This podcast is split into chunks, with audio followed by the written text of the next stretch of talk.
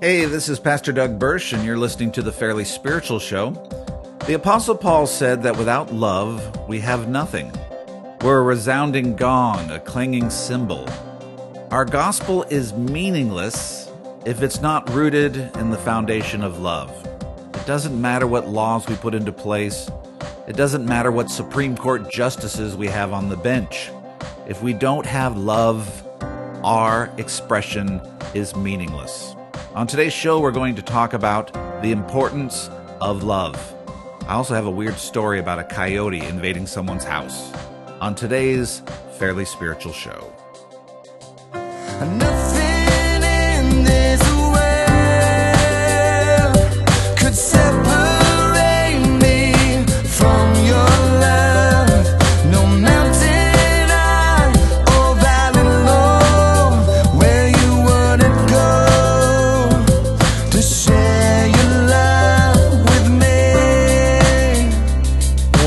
For listening to the Fairly Spiritual Show. This is the Friday radio edition. It'll come out in podcast a little later today, but right now it's live on the radio on KCIS.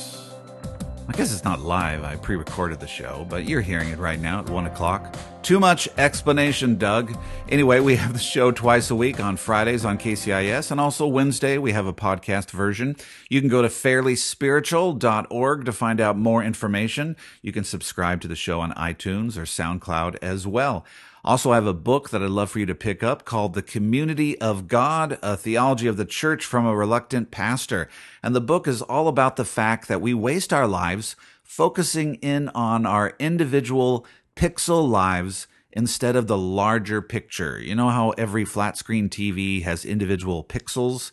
Well, it's not about the individual pixel, it's about the larger picture. Or if you'd like a more, uh, you know, poetic view, it's not about the individual brushstrokes of a painting, it's about the entire painting.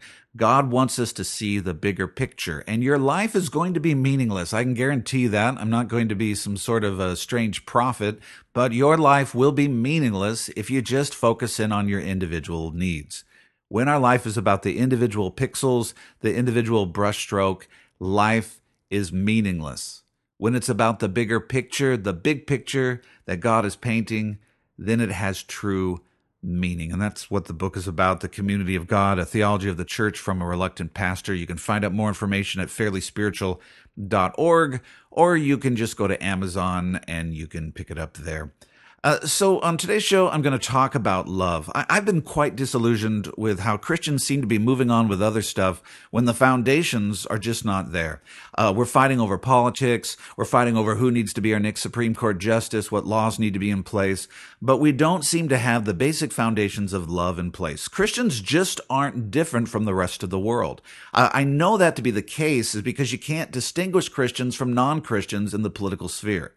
Uh, I'll see Christians listening to certain politicians, following certain politicians who clearly aren't Christians, who don't express love. They don't express the fruit of the Spirit. They don't express Christ-like Christ-like expressions. They don't have Christ-like fruit, and yet they uh, just go hook, line, and sinker with those individuals where you cannot distinguish between the two groups. And if Christians truly are radically different new creations in Christ, then we should look different not just in our doctrine, not just, you know, we're saved by grace, but we should have radically different demeanors. People should clearly know. You, would know that a Christian is a Christian on Facebook and on Twitter not just by who they tell you to vote for or whether they're for or against Kavanaugh. That's not how you would know that. You would know that by the way they talk, the way they interact with people. They're constantly speaking and just oozing love. They're speaking in love. They're oozing love. I don't know if oozing love is the best way to say it, but they're just profoundly different. They're constantly engaging in the ministry of reconciliation. They're constantly trying to bring people together. They're the most friendly, kind, loving, reconciling people on the face of the earth. They're the least contentious. Now, the gospel is contentious. The sense of there's, there, you know, there's truth and there's right and, and there's wrong, but they're constantly communicating in a way that is loving their enemy, doing good to their enemy, trying in every communication for the purpose of bringing life and light to whoever they're communicating to. And that's not what is happening. It's not what's happening at all. And so we can't move on. And and clearly we we can have you know we can have all the laws you want in the land. We can we can have whatever you think is the right justices on the supreme court. If we don't have love we have nothing. And let me say that again. We have nothing. We have absolutely nothing. It is meaningless. It is worthless. If people's hearts aren't transformed and changed by the gospel then the laws and the rules and the regulations mean absolutely nothing there's no meaning to it at all. And the Apostle Paul uh, gets into that. But, but, you know, before I get into that, I, w- I was thinking about absurdities. And I saw this news story. Um, this is was from September 11th. An Oklahoma woman, she woke up to animal sounds in her home. And uh, she turned on the lights. Now, think about this for you if you had this happen to you. And she found a coyote chasing her cat in her bedroom. By the way, not just somewhere else in the house. She wakes up and she, you know, there's a noise in her bedroom and she finds a coyote chasing her cat in her bedroom. Uh, the Bixby woman said she thought her cat and dog were fighting. By the way, where's the dog in all this? Clearly, the dog, you know, just I'm I'm staying out of this. Not my fight, right? But she thought her cat and dog were fighting around 4 a.m. Sunday. But when she turned on the light, she discovered her cat was being chased by the wild animal. Uh, the woman said she tried chasing the coyote. By the way, that's not what I would do.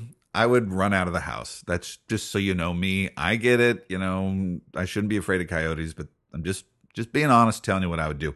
The woman tried chasing the coyote out of her house with a golf club, but the frightened animal timidly cowered in the corner. Uh, police uh, used catchpole to capture the coyote and to take it to the woods. I presume they took it to the desert um, where it was released. Uh, no word yet on where the Roadrunner was. But, you know, crazy story, coyote in your house, what would you do? But I was thinking about that story, how absurd it is. Uh, but I, I, I literally believe or I, I feel that we are living in a culture where someone, you know, wakes up and sees a coyote in their room and they're like, eh, okay, let's just live with it. That's how crazy our culture is. That's what Christians are accepting. We're just accepting absurdity. Just absurdity after absurdity. Just we have political leaders just doing absurdly non-Christian things, saying absurdly non-Christian things, things where every Christian should just say, you know, that is just wrong. That is an antichrist thing. Uh, we just all of us would agree you can't say that or do that. Instead, we're just like, eh, let's just live with it it's as it's as absurd as just why do you have a coyote roaming around your house? I don't know. Won't that coyote eat your cat someday? Well, I, it might, but you know, it's in the house now. What are you going to do with it? We've become that absurd. Now, let me g- give you some scripture about what we started with here. We can't move beyond the foundation of love. And, and it seems like we don't even know that the foundation of love is pretty central to the gospel expression.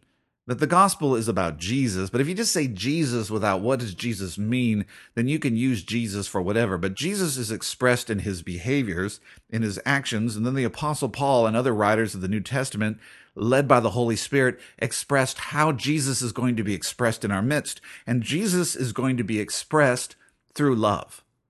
So if you have people saying Jesus a lot and Jesus wants this and Jesus needs this and, and we're a Christian nation, but they're not expressing love, they're not expressing Jesus. They're actually expressing an antichrist spirit. It doesn't matter how many people follow them. It doesn't matter how big their church is. It, it, it doesn't matter how Christian sounding their doctrine is.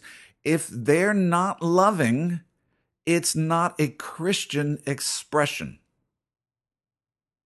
So in 1 Corinthians 13, now I'm required to read this at any wedding I do as a pastor. I think legally you have to do this. The apostle Paul gives this talk and this is not a loving talk by the way. Like we we now do this at weddings, right? We it's this very beautiful read the love verses, right? But in the context of the Corinthian church, these were not written as something to be read at a wedding.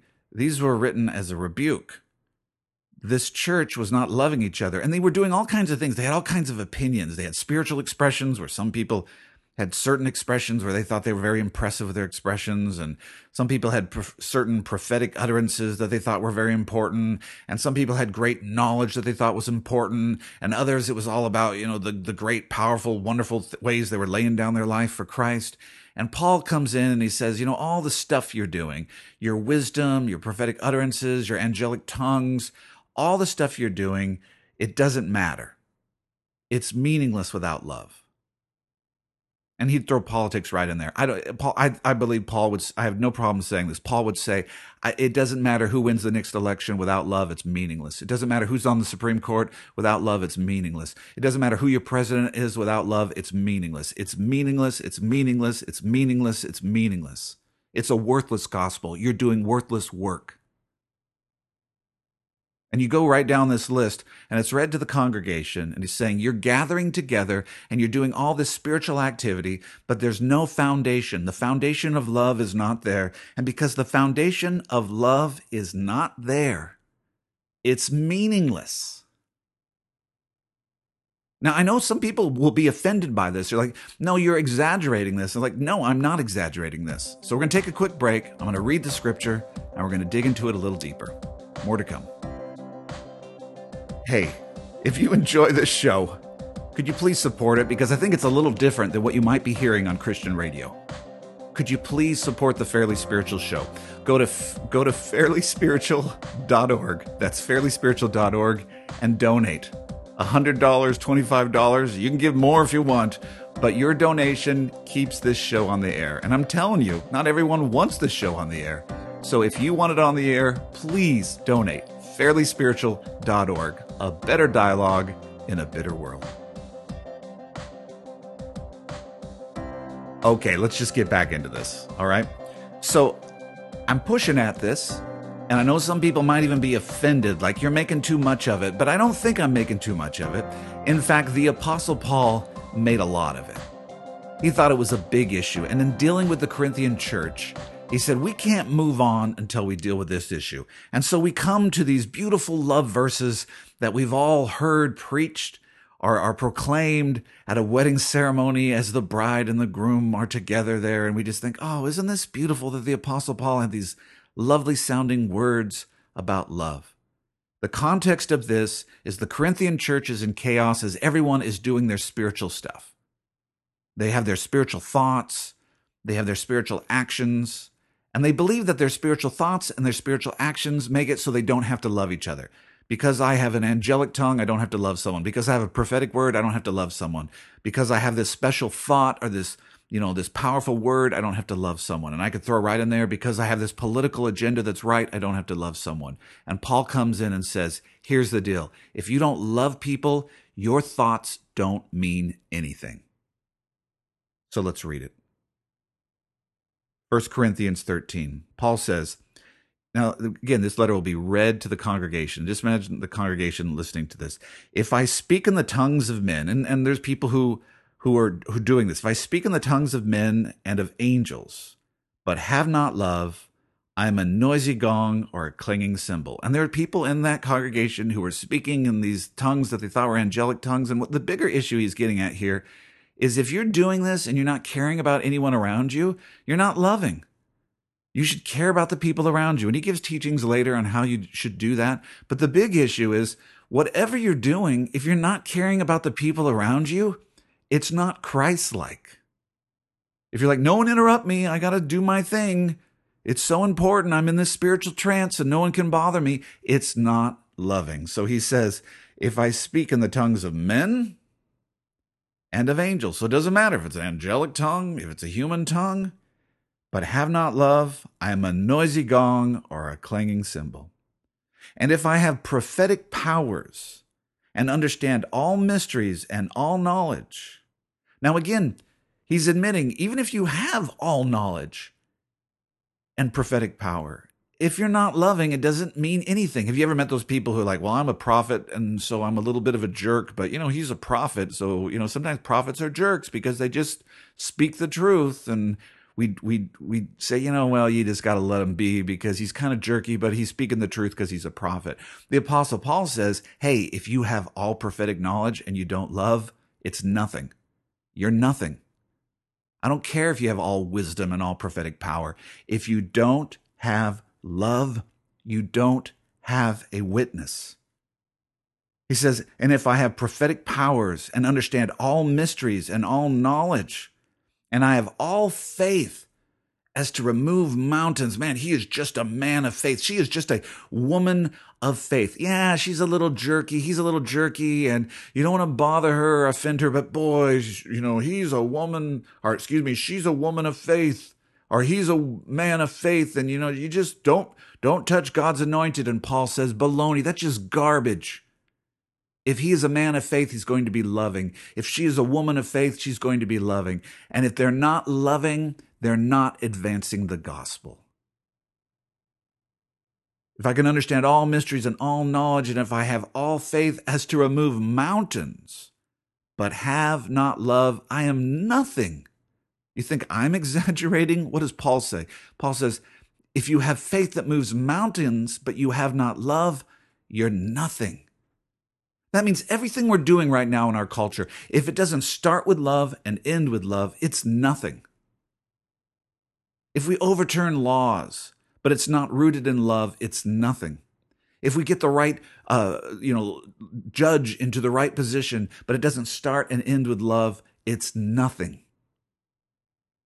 If I give away all I have and I deliver up my body to be burned, but have not love, I gain nothing. See how he takes every camp. He has, you know, the preachers and the teachers, and and he has the people. Well, it's not about preaching and teaching. It's just about giving away all your money and and just serving and sacrificing. And he, and he's getting every category. It's not about what you say. It's not about the preachers and the teachers and the prophets. It's not about the prayers and the angelic tongues. It's not about the people who are the martyrs. It's about love. If you don't love in any of these actions, you have nothing. And the American church has nothing to offer the world if we're not loving. And right now, I see Christian friends who are sacrificing their spiritual authority because of their unwillingness to love. They're, they're, they're fighting crusades. They're fighting for politicians. They're fighting for political agendas. They're fighting for whatever culture war they want, but they're not loving. And they're aligning themselves with unloving people. And they're justifying it for political expedience and they're sacrificing the faith of their children and their children's children. We're literally sacrificing our kids. And I know I'm using the word literal, but as in spiritually, it's like we're taking our kids to an altar and sacrificing them and saying, yeah, you know, we, we need this vote. And so we're not gonna we're not gonna align ourselves with loving people. We're gonna align ourselves with with with wicked people. We're gonna align ourselves with people who hate God and people who are not Christ-like and people who do wicked things and and people who are who, who don't at all honor God and people who live terribly immoral lives. And, and, and we're going to align with them in very unloving ways so that we can gain political power uh, because we need this law or we need this position of power. And you know what we're doing? We're taking our kids who see that hypocrisy and we're sacrificing their faith at that political altar. We're saying this law is more important than love and we're saying your faith doesn't matter because those kids aren't going to follow our God. The church is going to decline in the next few years. And it's not going to be because of the left, and it's not going to be because of, uh, you know, the, the media. It's going to be because of Christians. It's our witness. It's our witness because we're no different. We're no different. We're, we're, we're just, we're not any more loving. They see it. They see what we're doing. They see it and they go, Why would I want nothing? Why do I want nothing? They see it. They see Christians cheering the most immoral people in the world. They see clapping and cheering immoral people. They're like, why would I want nothing? Why would I want to follow you? You're a Christian and you've given your life to Christ, and the fruit of it is you're cheering someone who is completely not loving. Why would I want that? You have nothing to offer me.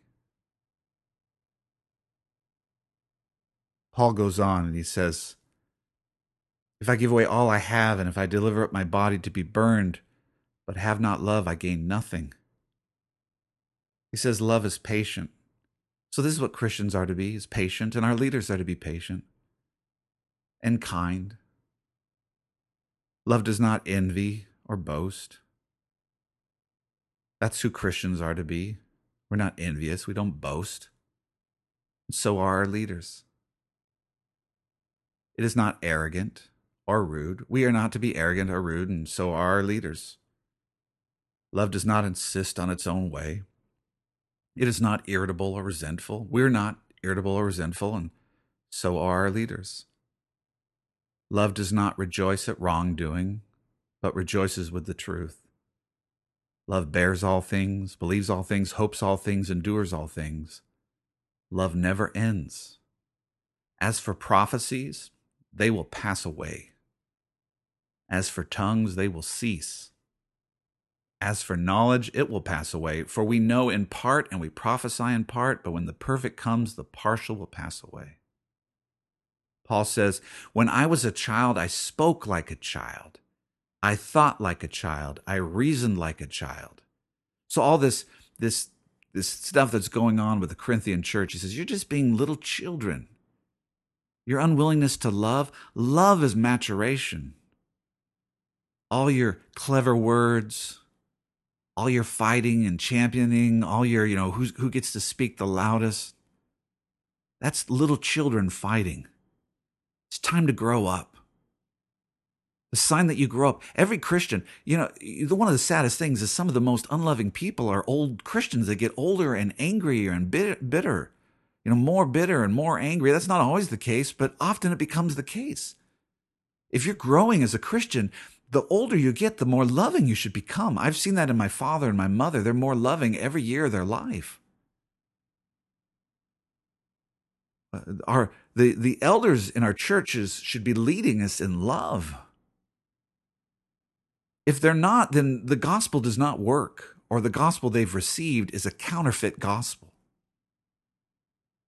Paul says here, he says, When I was a child, I spoke like a child, I thought like a child, I reasoned like a child. But when I became a man, I gave up childish ways. I'm giving that stuff up. I'm living for love. For now we see in a mirror dimly, but then face to face. Now I know in part, then I shall know fully, even as I have been fully known. So now faith, hope, and love abide, these three. But the greatest of these is love. You know, I was trying to figure out, I just started this radio show back up and uh, trying to figure out even what to talk about on the air because I am profoundly disillusioned by the garbage Christians are focusing in on when we haven't dealt with this foundation. We, we need a revival in love. Now, some of you have been loving well, and I want to say, well done, and let's keep moving forward. And for me, when I read these things, I think for me, there's a place of repentance. What I've been doing the last couple years is just Lord, search my heart and know my ways and help me to grow in love. Because I need to grow in love.